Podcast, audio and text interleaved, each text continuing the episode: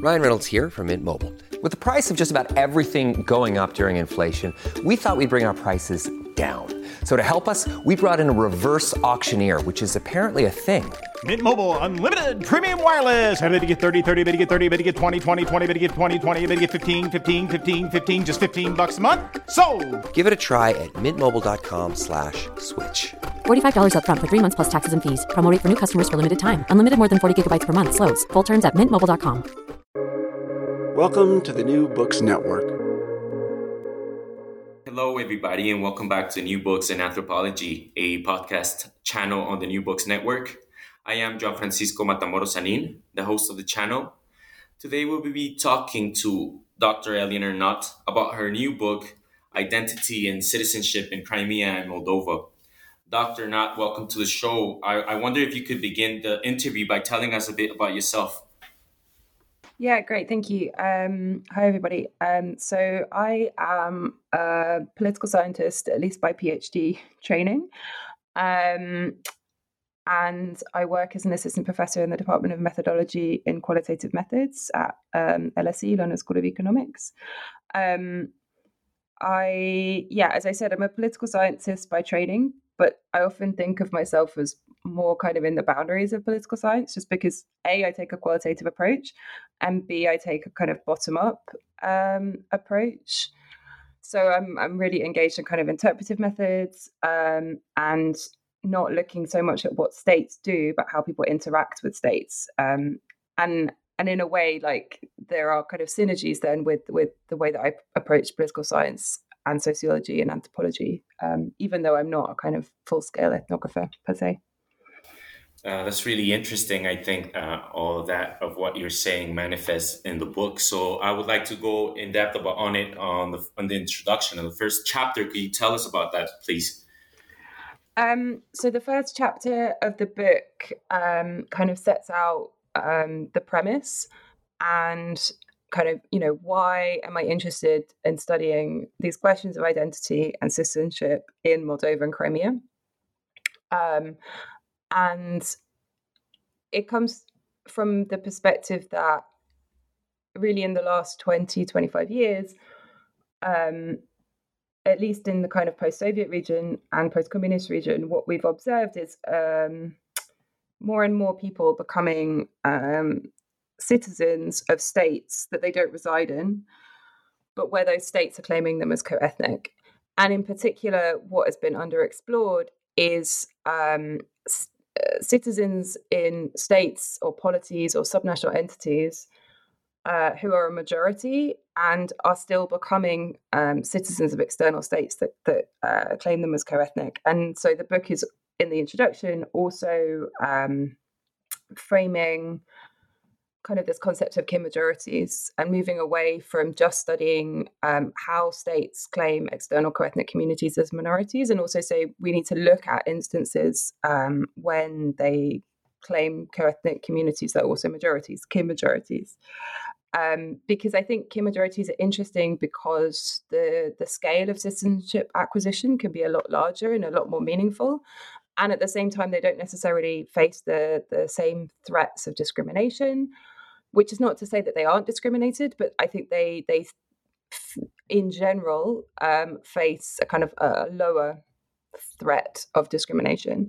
And yet they're still kind of acquiring citizenship en masse. So in the last 20 years around a million uh, moldovan citizens have acquired romanian citizenship. And crimea has also assumed um, to be a case where a lot of people prior to, to, Russia's annexation in 2014 had already been what is described as kind of passportized, uh, where uh, it's kind of assumed that Russia had given out a lot of Russian passports to people. And so the book is a kind of comparison of these two cases and also a problematization of like, was Crimea really passportized? Because I think the lens of part of passportization um, kind of denies any agency to individuals. It just assumes that states are giving things out without understanding the process of acquisition, the meaning of acquisition, and if people want it or need it in the first place. So actually, the book ends up arguing that, yeah, uh, Moldova is a case of kind of en masse acquisition of Romanian citizenship, but Crimea prior to Russia's annexation in 2014 really isn't.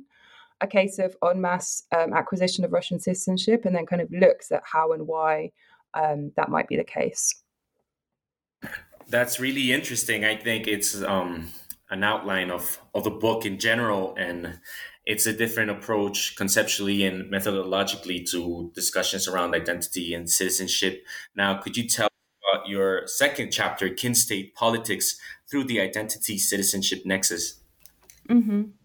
Um, before that, I should probably also, sorry, um, talk a little bit about the methodology, um, which is contained in the first chapter, which, um, and you said it is a bit different. And I think it's a bit different for many reasons, partly because it's taken in an interpretive approach in political science, which again has those kind of synergies with more sociological and anthropological approaches. But it is also doing so in a comparative way. Um, and at least in political science, I mean, this is a kind of growing approach, but but looking from the bottom up across cases um, is is definitely kind of a different way of doing things. Not studying kind of comparison through studying outcomes, but comparison through studying meanings and practices, which is basically what the book is trying to do. Um, which leads me on to studying, uh, to, to, talking about the identity citizenship um, nexus. So, what I'm interested in in terms of identity is that bottom up perspective. How do people negotiate, navigate, understand what identity means for them? In relation to you know what does it mean to be Romanian in Moldova? What does it mean to be Moldovan in Moldova? How do people engage with Romania as a as a consequence and in relationship to that identity? What does it mean to be uh, Russian in Crimea? What does it mean to be Ukrainian in Crimea? What does it mean to be Crimean? And how do people understand and navigate and negotiate their understanding of what Russia is as a as a kin state? Um, so I'm interested in kind of meanings of identification and then also practices of citizenship. So rather than seeing again citizenship through a kind of state lens um, about what states are gi- uh, giving out or, or, what policies exist at the state level, I'm interested in that bottom up perspective of looking at how people use citizenship, how they access it, how they acquire it, what they do as a result, what are their kind of motivations for acquiring and engaging with citizenship. Um, and I kind of try to bring these two things together through this identity citizenship nexus.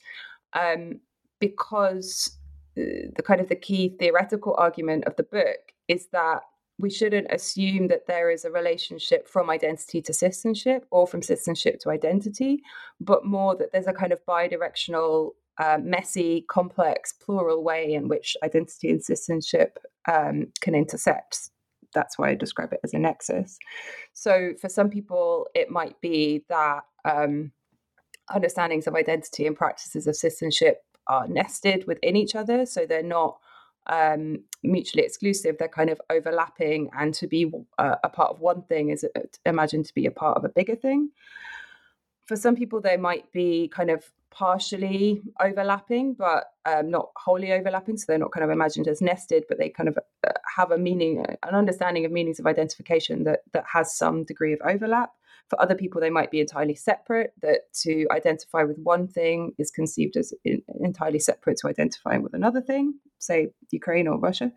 Um, and then for, for other people, they might be kind of mutually exclusive, that there's almost this idea of competition between um, identifying um, as one thing and identifying as another thing. And so I try to look at that kind of messy plurality of how and when and why citizenship uh, and identity might intersect in different ways. Yes, it's very interesting because it mm, talks about the how identity is fractured, contingent, and it's also blended, multidimensional. Uh, and I would like you to um, go in depth on chapter three, Crimea and Moldova as kin majorities. I believe it's really related to what you're saying. Just going more in depth on it. Could you tell us about that chapter, please? Uh, yeah, certainly. So the third chapter um, it's a kind of historical exploration of how and why these two kin majorities or cases of kin majorities, Crimea and Moldova, came to be kin majorities. Um, and so, in the kind of the first part of chapter three, um, I explore kind of Crimea's history in relation to, to, to Russia and Ukraine um, kind of exploring the the territorial political contestations over time, exploring how and why um, Crimea came, you know, Crimea's kind of position in the Soviet Union, and then the contestations over um, Crimea's position in uh, post-Soviet Ukraine after 1991. I look at um, secessionist and irredentist movements um, around 1994 and how and why they failed um, to to enable to lead uh, Crimea from leaving Ukraine and joining Russia, um, and how that was a kind of apex moment of secessionist and irredentist um, sentiment, and kind of fell away after 1994, and kind of juxtaposed that with the almost surprising then um, annexation of Crimea by Russia in 2014. And then I look um, at the kind of policy level in terms of what was available or kind of how Russia was engaging with um, ethnic Russians abroad, kind of outside uh, Russia's territory. Um, and look at the compatriot policy because that's kind of how Russia conceives of uh, its kin communities abroad through the, the kind of lens of compatriots and claims to who a compatriot is, and how the compatriot policy then plays out um, in the Russian policy sphere and also on the ground um, within Crimea. And then I move on to look at kind of the similar contestations um, territorially, politically, um, historically within uh, Moldova and kind of how the contemporary Moldovan state came into being through first being a part of the Russian Empire, um, then being a part of Greater Romania in the interwar period, then being in the Soviet Union, and then being an independent uh, nation state since 1991. And again, look at uh, very similar to Crimea, the kind of existential questions that were around um, what Moldova was as a nation and a state in the early 90s, and how, again, in 1994, uh, there was a kind of moment of potential uh, unification or reunification with Romania, and how that kind of dissipated, and how people became, in a sense, less interested with ethnic politics from the bottom up, even though there was a kind of strong continued. Um, politicization of ethnicity and national questions within Moldova um, up to this kind of present day. And then I look very similarly to Russia at what policies existed or exist uh, from Romania to Moldovan citizens and kind of how Romania, in a sense, functions not just as a kin state to citizens of Moldova, but also to the whole state of Moldova, and how that makes Moldova quite different in, its relationship to, to, Romania, and how it makes Moldovan citizens quite different in relation to Romania. Because whereas Russia has kind of many um, communities of compatriots abroad, uh, Romania does too, but it kind of prioritizes its largest um, community in in Moldova in terms of scholarship places and, and other policies. And in particular with regard to Romania's policy of citizenship acquisition, or how Romania terms it, kind of Romania's policy of citizenship reacquisition um, on the basis of people who lost Romanian citizenship uh, in the interwar period, and then the rights to to reacquire Romanian citizenship from grandparents, parents, great grandparents who who lost uh, Romanian citizenship um, in the kind of early Second World War. Um, and so then kind of set this up as a comparison of, you know, there are many different ways in which um, kind of Crimea and Moldova share these similarities of contestation, um, kind of including in the post-Soviet period, this kind of existential questions in, in relation to identity politics. They share these kind of kin state um, policies that are available.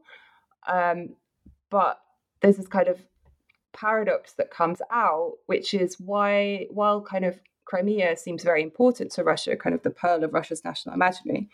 Romania, uh, Crimea didn't really seem a priority in terms of policy that Russia was putting out prior to Russia's annexation of Crimea in 2014, whereas Romania has a different relationship to Moldova. It doesn't kind of see it see Moldova as a kind of pearl of the Romanian national imaginary. It sees it more as a kind of periphery to be Romanianized.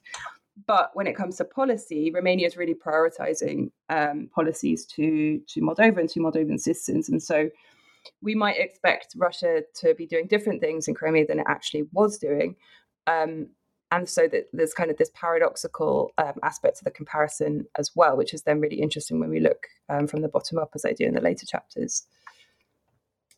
Oh, definitely, I agree, and I think there's a lot of value in you um, putting this history on on this cases and enlightening other readers because even though it's kind of pertinent right now, it's in the news in a general way. We, there's not much we know about it, especially when, when you talk about Romania and, and what you're discussing. Now, I want to go in depth in chapter four, which is called "To Be Discriminated Against or Not in Crimea." Could, could you could you tell us about that, please?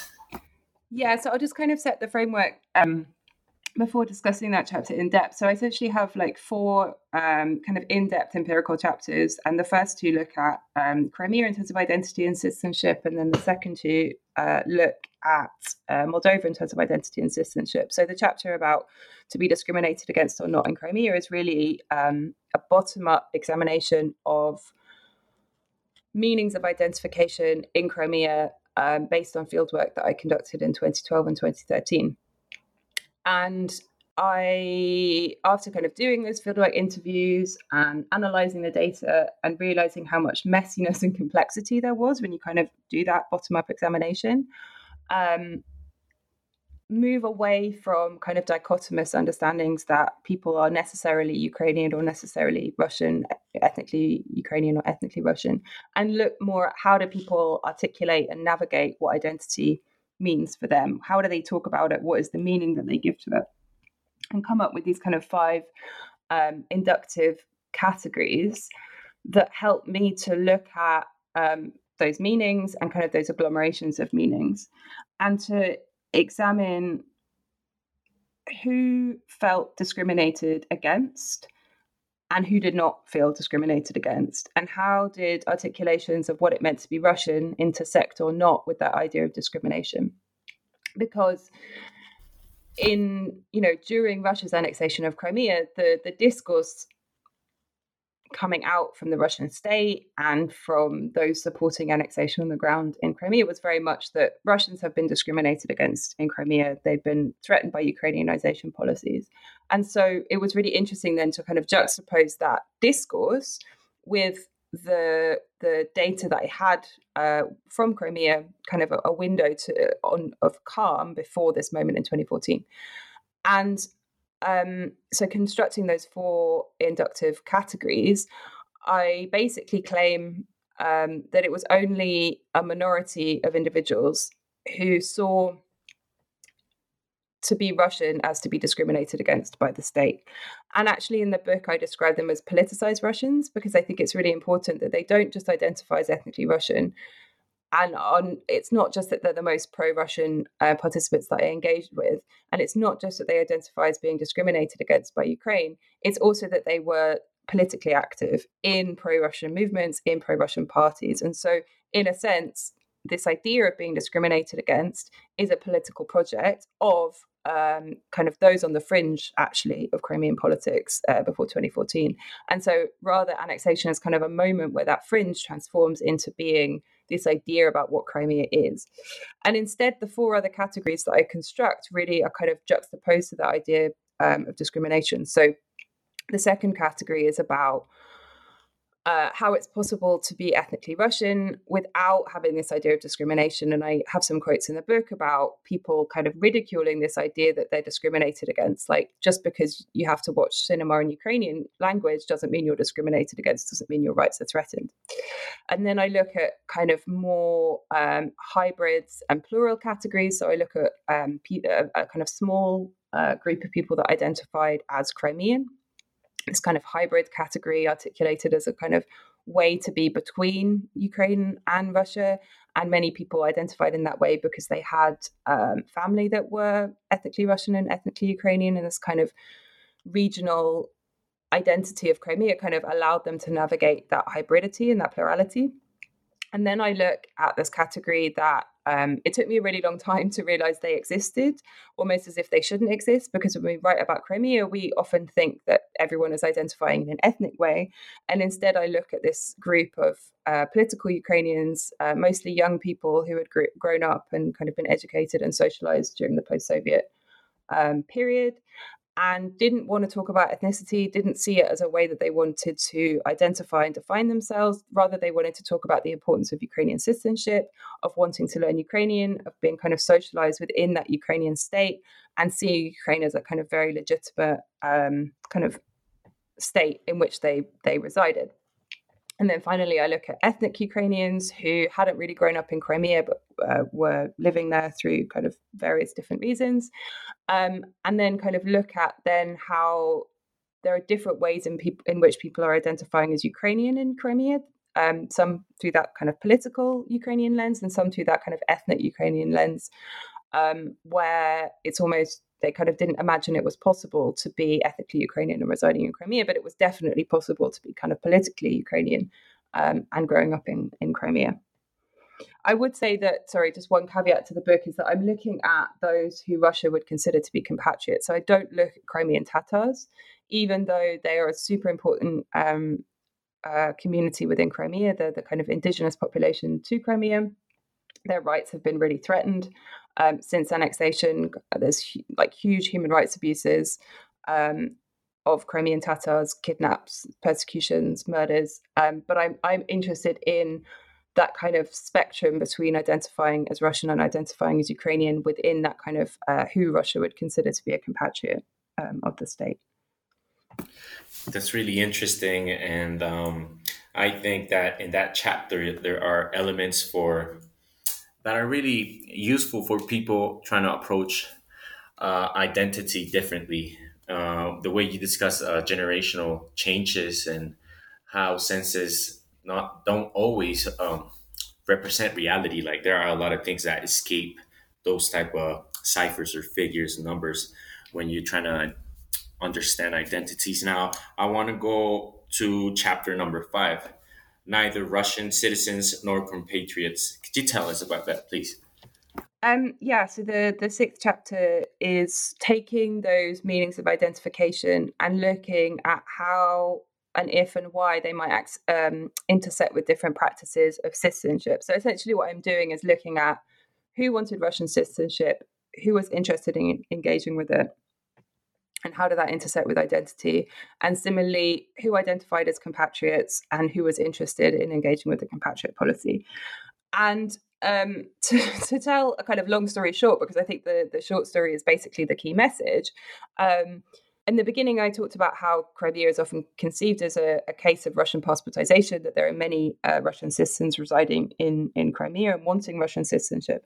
The, the book is basically saying um, I don't think that's the case. I never met anybody who uh, had Russian citizenship, but I did meet people who were interested in acquiring it, a very small number, and they were uh, politicized Russians. So only politicized Russians were interested in engaging um, in Russian citizenship, and they were lobbying uh, the Russian state through the pro-Russian organizations that they were part of for Russian citizenship, and basically were having their calls um, unanswered kind of through that lobbying.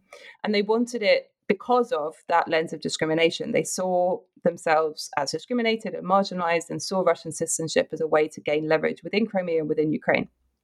But they were the only people, basically, who saw Russian citizenship as desirable every other category the uh, ethnic Russians, the political Ukrainians, the Crimeans, and the ethnic Ukrainians basically were like, we have zero interest in Russian citizenship. It doesn't give us what we need. It doesn't give us what we want.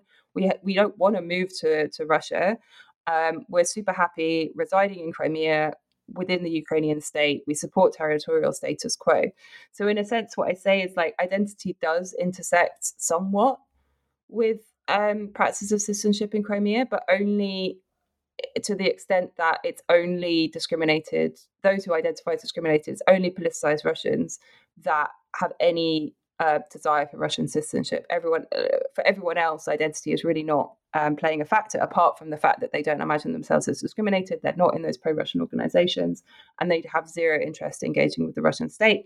And the same goes for the compatriot policy um, that it was only politicized Russians who were interested in the compatriot policy and interested in identifying as compatriots.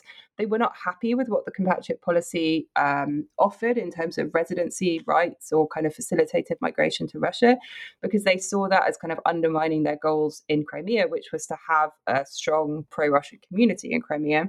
And also, they didn't want to move to somewhere colder and poorer than Crimea. They they liked that you know Crimea is sunny and a nice place to live. Um, and I look at okay, so what do what is the compatriot policy then if it's only of interest to those who identify as discriminated, identify as like the most pro Russian, and are part of these uh, pro Russian organizations. And what is interesting to reflect on is how other participants that weren't interested in the compatriot policy saw it as really as a as a scheme of corruption that what Russia was offering through the compatriot policy was essentially leverage for politicized Russians. And they saw them not as really politicized Russians so much as professional Russians, that that to be uh, part of those pro-Russian organizations, to see yourself as discriminated was essentially a professional goal to, to get funds from Russia. And so they had zero interest in those kind of corruption schemes. They had zero interest in pro Russian organizations because they saw them as political losers and, and corrupt individuals and organizations. And so you kind of had this big cleavage between the small group of politicized Russians and everyone else who has zero interest in Russian citizenship and zero interest in the compatriot policy. And I think that story of Crimea is really one that is not told because what we see are those pro Russian organizations, we see those pro Russian organization uh, individuals, and we assume that Crimea is pro Russian and a space of pro Russian nationalism on that basis. And what we don't see are the, in a sense, majority of people that I interviewed who had very little interest in Russia, were super critical of Russia, especially the Putin regime, especially the kind of corruption authoritarianism of the Putin regime, and supported Ukrainian um, kind of political and territorial. The, the status quo before annexation, they wanted to be a part and saw Ukraine as the legitimate uh, government of Crimea. They wanted more integration with uh, with Ukraine, not kind of the the goals of the pro-Russian movements. But even those pro-Russian movements, even the politicized Russians, saw annexation, saw any kind of territorial change as um, super unlikely and, to be honest, undesirable. But because they couldn't imagine, couldn't foresee how it was possible or or why Russia would pursue it and so it's again it's kind of interesting and, and kind of presents a paradox that like that moment just before annexation it seemed completely unimaginable. Um, and they really actually wanted to avoid uh, conflict. They didn't want to pursue change that would lead to conflict and violence. Um, and yet kind of eight months later we we um, see russia's annexation of crimea and the support of politicized or professional russians um, for for that annexation Oh, great, Eleanor. Now, on chapter six and seven, there's this concept that you discuss around called nested identities. Could we start with chapter six called To Be Nested or Not in Moldova? Mm-hmm. So, similarly to the kind of bottom up exploration of meanings of identification in Crimea, chapter six is doing the same and looking at bottom up meanings of identification in uh, Moldova. And um, you kind of already commented on the intergenerational kind of contestations of meanings. And that was something for me that was kind of fascinating. The these Crimea and Moldova are similar in the sense of contestation, but they're also very different. One is a, a state, Moldova, and one is a sub-state, Crimea.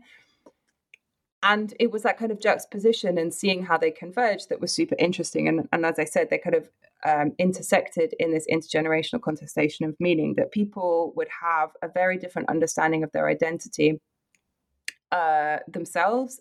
They their siblings might have a different um, understanding of identity if they were slightly older or younger, and they really saw their parents and grandparents as having different kind of meanings of identity. And I kind of explore the, the different ways in, in which that plays out.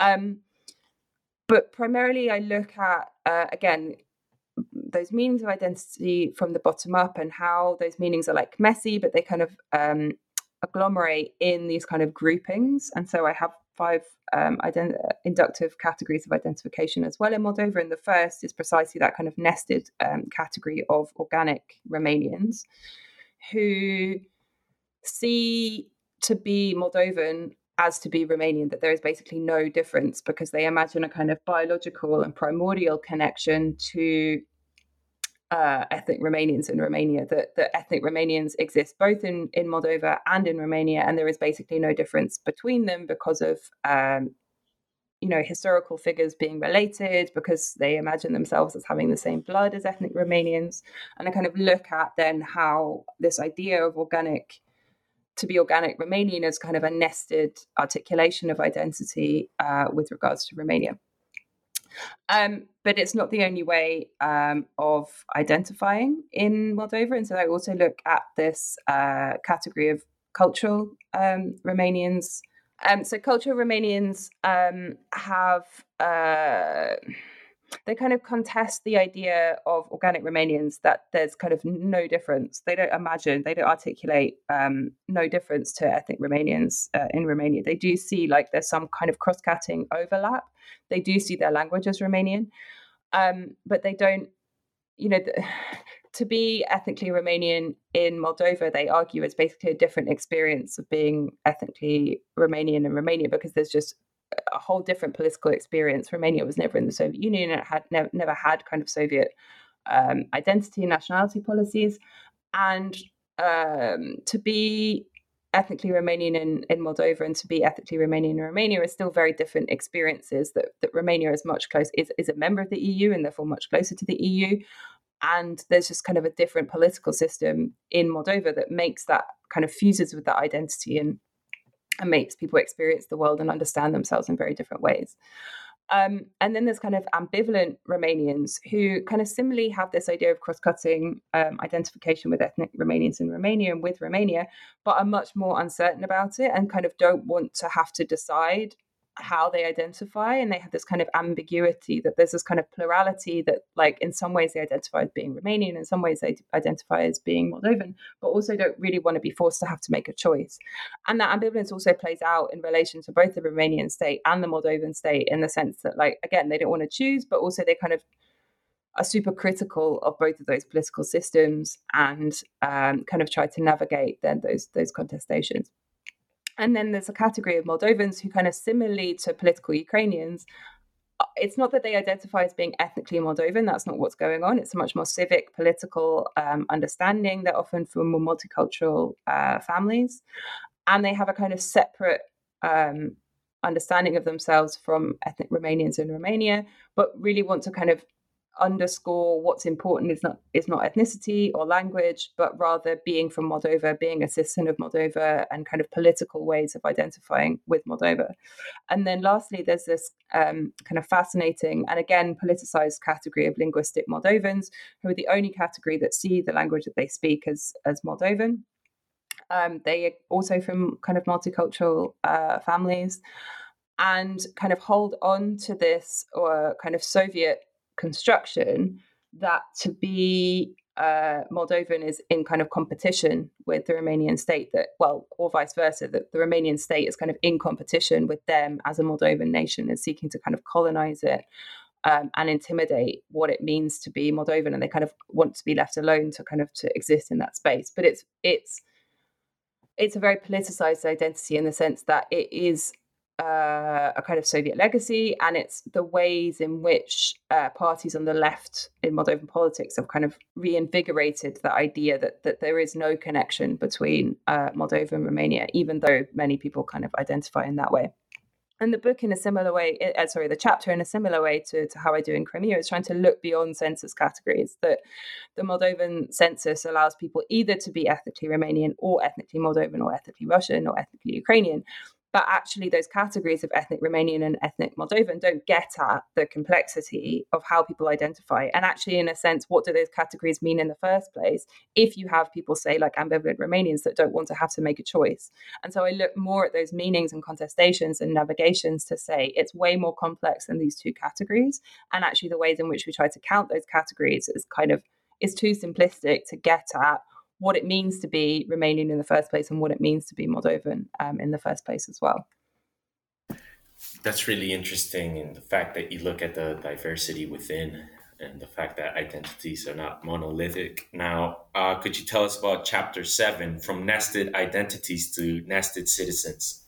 Mm-hmm. So, whereas I say in um, in the previous chapter that there isn't really a nested understanding that there is a nested understanding of identity, but it's only for organic Romanians.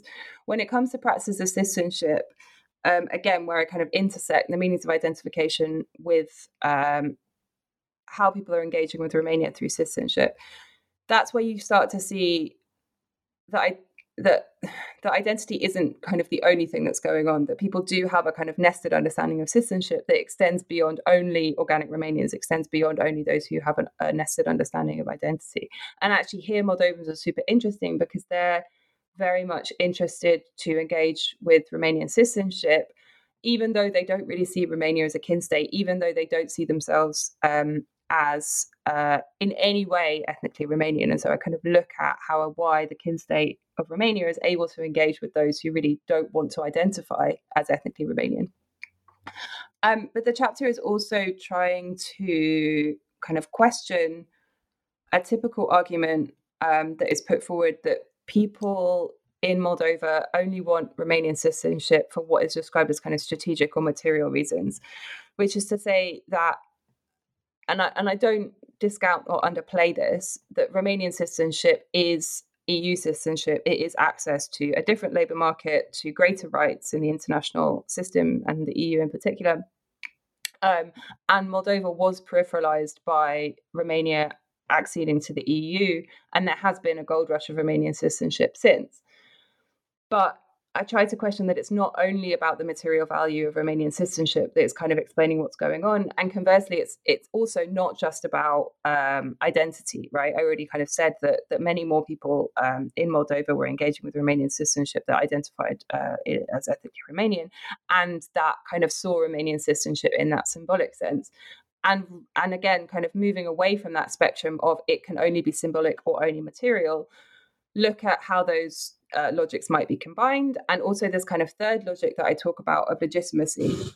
Because I think to explain the popularity of Romanian citizenship, we also need to understand how how normal it is, how constructed as natural it is to be a Romanian citizen in Moldova, how this isn't just a kind of everyday thing that ordinary people are doing. It's also a very endorsed political practice. So a lot of political um, elites have Romanian citizenship, judges, you know, kind of everyone in, in Moldovan society is engaging with Romanian citizenship. And it's not something that is contested really, apart from those on the left in, in Moldova. Um, and instead, it is about how it's constructed as normal, how it's constructed as legitimate, and how it's constructed as natural. Because just like Romania's Romania frames a policy as reacquisition, people also understand it for its kind of reparative um, correction of historical injustices that they can directly tie to their family members. So they are getting it back as a consequence of their parents, grandparents, great grandparents losing Romanian citizenship because of Soviet annexation of Moldova from Romania. And so they kind of see those rights as, you know, they have a right to those rights, that those rights are theirs, and they have every right to be acquiring those rights and to be applying for them and engaging with them that that is legitimate. And so i try to then say that many more people see romanian citizenship as legitimate than necessarily see it as for its material reasons or see it for its symbolic reasons. And i think we need to take seriously not just that um, the the different logics of symbolic and material might be intersecting, but also that the legitimacy of Romanian citizenship is another kind of intersecting logic. And I think in many ways a, a more powerful logic for why Romanian citizenship is so important and attractive uh, in Moldova during this period. That's really interesting, Ellie. Now, before we go into the final chapter called Identity, Citizenship, and Kin Majorities, I want I want you to tell us a bit about the table of contents and figures in the book because what you're discussing, there's a level of complexity to it, yet you manage to explain it clearly. And I think um, you, you make good use of those uh, tables and figures. In, in, general, could you tell us uh, what you did with it, what they, how you used them to explain all these complexities? Mm-hmm.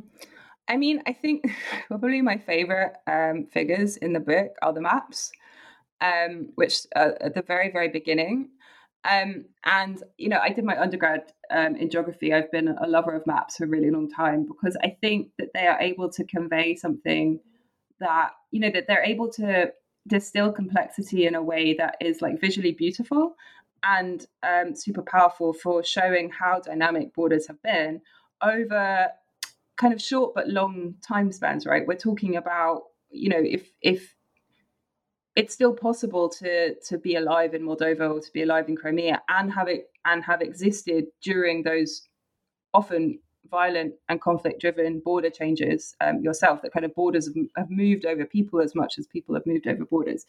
Um so so yeah i really really love the maps but um in the tables you know especially in the empirical chapters i kind of try to condense what is that kind of messy and complex story into something that that is kind of as i say distilled right? That it it it it's synthesizing information in a way that is trying to convey a messy story and a com- complex story in a kind of single articulation of it to to synthesize those similarities and differences and to look theoretically and analytically at what this means. Like what do these meanings of identification mean theoretically what do these practices of citizenship mean and how are they kind of then intersecting that's so interesting. Um, now let's go in depth in chapter eight: identity, citizenship, and kin majorities.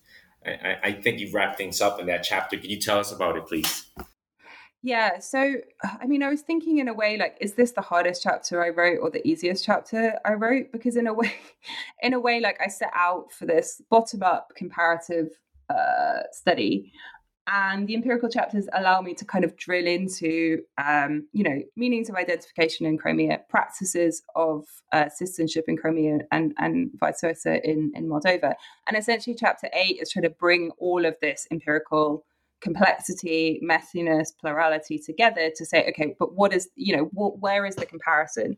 And i really believe that comparison is like trying to be more than the sum of its parts. And so you kind of have to do that right through through a side by side analysis. Um, and so this chapter is really trying to do that kind of bottom up comparison. So I look first at meanings of identification and the ways in which uh, Crimea and Moldova converge and diverge. And, and kind of what I say is that there's actually a surprising amount of convergence um, in terms of how meanings of identification are um, understood, that they are, you know, I start with this category of kin majorities and say, actually, when we look from the bottom up, it's not that the kin majority doesn't exist, but it's way more complex, and that actually majorities are assemblages of different kind of constituent understandings of, of uh, identity.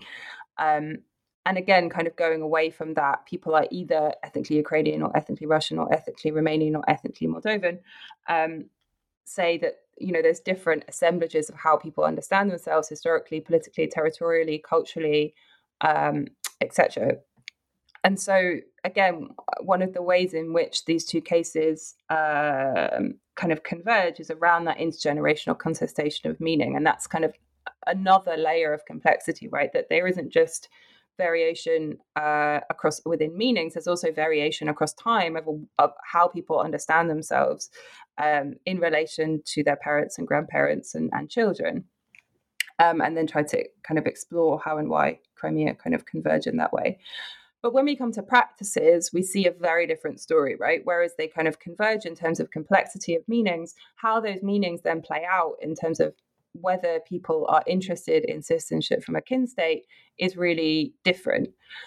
And what I tried to do to bring together, you know, why is Romanian citizenship so popular in uh, Moldova and Russian citizenship surprisingly unpopular in Crimea, is not just because of what the states are doing. It's not just because uh, Romania is making Romanian citizenship available in uh, Moldova and Russia really wasn't facilitating access uh, of Russian citizenship to Crimea. I don't think the story would necessarily be that different if uh, Russia was making Russia had made Russian citizenship more available before annexation, because we also need to look from the bottom up. We need to look at um, how legitimate those policies are and as I said, Romanian citizenship was understood as being super legitimate um, in Moldova, that people wanted those rights uh, back from, from their parents and grandparents and great grandparents that had lost them. Whereas Russian citizenship was not conceived as legitimate in uh, Crimea. It, it, didn't have that kind of reparative um, function. People didn't see those rights as being lost. And uh, it was in direct kind of contradiction to, to what was legal within Ukraine. But again, I, I, I, don't necessarily think the legitimacy of Russian citizenship would have looked that different if if it was legal. I think that people didn't have that kind of family narrative as to uh, or sense of loss regarding Russian citizenship in Crimea that the Ukrainian state had quite successfully built uh, a political identity around kind of legitimacy of, of governance over Crimea. Um, and I also look at desirability that uh, Romanian citizenship was super desirable in Moldova uh, because it gave people rights that they wanted and needed and, and saw as legitimate, whereas uh, people in Crimea just did not see Russian citizenship as desirable. They didn't want essentially the rights uh, or need the rights that, that Russian citizenship might have offered, apart from those politicized Russians um, that I talk about who did want uh, Russian citizenship, who did think that they needed Russian citizenship and were unable to get it. But they were a very small community. They were politically active in those kind of fringe pro Russian movements and wanted it as leverage um, against the state of Ukraine. Um, so, yeah, so the final chapter is really kind of doing that comparative work and then kind of looking out to say, okay, what are the broader implications um, of the book in terms of identity, citizenship, and how we study post-Soviet politics, and and in terms of identity, the importance of looking beyond um, dichotomous kind of categories and and doing that bottom-up work, looking at those meanings, because essentially those categories can become redundant when we look from the bottom up and we kind of have to question what census categories mean in the first place the importance of studying practices of citizenship that it's not just about what states make available and accessible it's also about how people um, conceive of what those citizenship policies mean and, and look like for them and whether they want them and whether they see them as legitimate. And then also shift to it's a kind of self reflection and self criticality to say maybe we need to not just look at identity and nationalism with regards to post Soviet politics, because actually, what this book is also about exposing is looking at the fusion of, say, identity and nationalist politics with corruption in Crimea and how kind of these cleavages of identity are not really that meaningful when we look from the bottom up they are a kind of veil for corruption. They allow elites to kind of continue to talk about questions of identity and nationalism and to get away without kind of solving some of the bigger questions around inequality and corruption. Um, and so that, that kind of top down, bottom up juxtaposition of saying we also need to kind of look beyond what the state is doing in terms of how we study these states and societies and people and and look at more what they consider important um, as well, both in terms of how we study identity and citizenship, but also how we study other things that aren't just the kind of um, top-down cleavages in politics. That's so interesting. I think um, uh, the, the individual as, uh, plays an important role in how you explain these identities. And I also believe that you're very critical of uh, myth making or mythical origins and regards to identities, and among many other things that I find really valuable in your book in general. Uh, we've been discussing your book, Identity and Citizenship in Crimea and Moldova. And Dr. Eleanor Knott, we've taken up a lot of your time, and I have just two final questions for you, please. Uh, first one is, what are you working on right now? And the second one is, how do you think this has changed um, in, in the present with all the turmoil in and Europe in general and Russia in particular. How has that changed? Uh, thank you. Mm-hmm. Let me actually answer the second question first, because okay, I think because I think the changes, um, you know, in the, the last eight years have really affected um, what it is possible to work on and so um, it's kind of shifted my my research um, agenda as a consequence. Um, so I would just reiterate that, like, when I left Crimea in June, May, June 2013, I had, uh, I, and probably more importantly, the the people that I was interviewing, um, you know, friends, acquaintances, had absolutely no sense that what was about to happen um, in uh, February 2014 was about to happen if you know they, they saw it as, as undesirable essentially. And so we also need to look at then kind of what changed in that eight to nine month period. Um, but i think after 2014 it became impossible for me to go back to crimea. Um, and I've published uh, about that in a piece um, beyond the field because it is not safe uh, for me to be asking those kinds of questions about what it means to be ethnically Russian, how people engage with Russia, what Russia means um, as a kin state, whether people conceive of Russia as a kin state. But more importantly, it would be super unsafe for me to, you know, that the participants that I might have in in that kind of hypothetical study would be put at, at grave risk. So very quickly, I realized that um, as as Russia's annexation of Crimea was happening, and as rights were being kind of um, uh, suppressed on the ground in Crimea, that that would just not be an avenue that I would uh, do future research. And um, you know, I had I, I, had many kind of projects in mind about. I think it would have been really interesting to to shift away from just studying ethnic Russians and ethnic Ukrainians in Crimea to also look at Crimean Tatars. But again, it is not safe for me as a foreign researcher to to do that kind of work. Um, and I would say since uh, February 2022, so this year, um, it eh, the the numbers of people that are unable to do this kind of work is is growing right that it is not safe in any way to travel to sites of active conflict for the researcher or for potential participants i think a lot of uh, researchers I know that work on Russia uh, are basically unable to to continue kind of empirical um, on the ground work, um, including those uh, kind of Russian citizens as well. So I, I think. It, this war has kind of changed everything in terms of what it is possible um, to study. I think it is possible to do kind of desk-based uh, work, but that is that is not kind of um, that is not kind of why I got into wanting to be a researcher. Like, you know, I think field re- research is, is the most beneficial of all the ways um, to collect data when it's safe to do so. Um, desk-based research is a kind of poor uh, sibling of of that kind of approach, but but in this consequence, like it's not harming anybody um, to do that.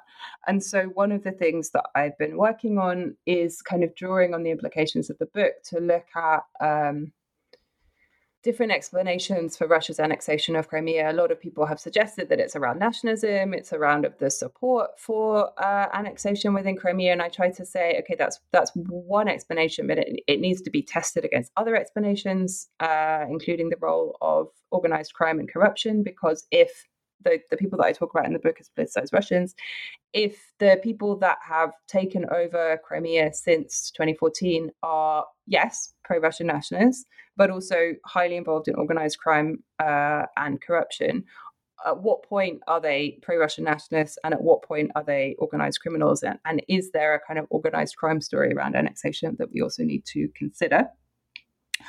Um, more broadly, I've been doing work on um, citizenship um, in relation to uh, democratization in post communist Europe. Um, and also in relation to Brexit. So, one thing that I was kind of reflecting on the very early um, period in which the, you know, after the, the referendum for the UK to leave the EU and, and the slight majority of, of voters that supported uh, leaving the EU was looking at the consequences and understandings and meanings and practices of EU citizenship and living in the UK for uh, the 3 million uh, population of EU citizens that reside in the UK and kind of how they understand what Brexit is and the implications of that on their kind of citizenship status and security in the UK. Um, and then also, I'm super interested, um, not only because I work in the Department of Methodology, but just in general around kind of methodological questions. So I've been working a bit on uh, research ethics. And then uh, more recently, I've been writing a paper on um, what I describe as kind of methodologies of uh, intuition, how our prior experiences and insights play a really important role in the decisions that we make around research and how we design research, but they're often not something, at least in political science, that we um, expose to readers. They're often something that we kind of hide away from because we think it's more rigorous to do so. And I try to make the argument that actually, kind of drawing on cognitive debates in cognitive psychology and organizational behavior, that actually there is much greater rigor in exposing the contingencies, uncertainties, and the role of intuition in the way that we do and design and conduct research than there is in kind of hiding it um, in the shadows. So, yeah, I'm definitely working on a lot of uh, different things at, at this point. Um, but yeah, it's nice to kind of to have the space after the book um, to do those kind of different research interests um, as well. That's really interesting, Dr. Eleanor Knott Uh, all those projects uh, sound interesting as a reader, and I'm, I'm looking forward to uh, you know reading them. I, I, want to thank you for being on the show today. I, I really enjoyed it. Um, take care, and to the audience, thanks for listening to New Books in Anthropology, a podcast channel on the New Books Network.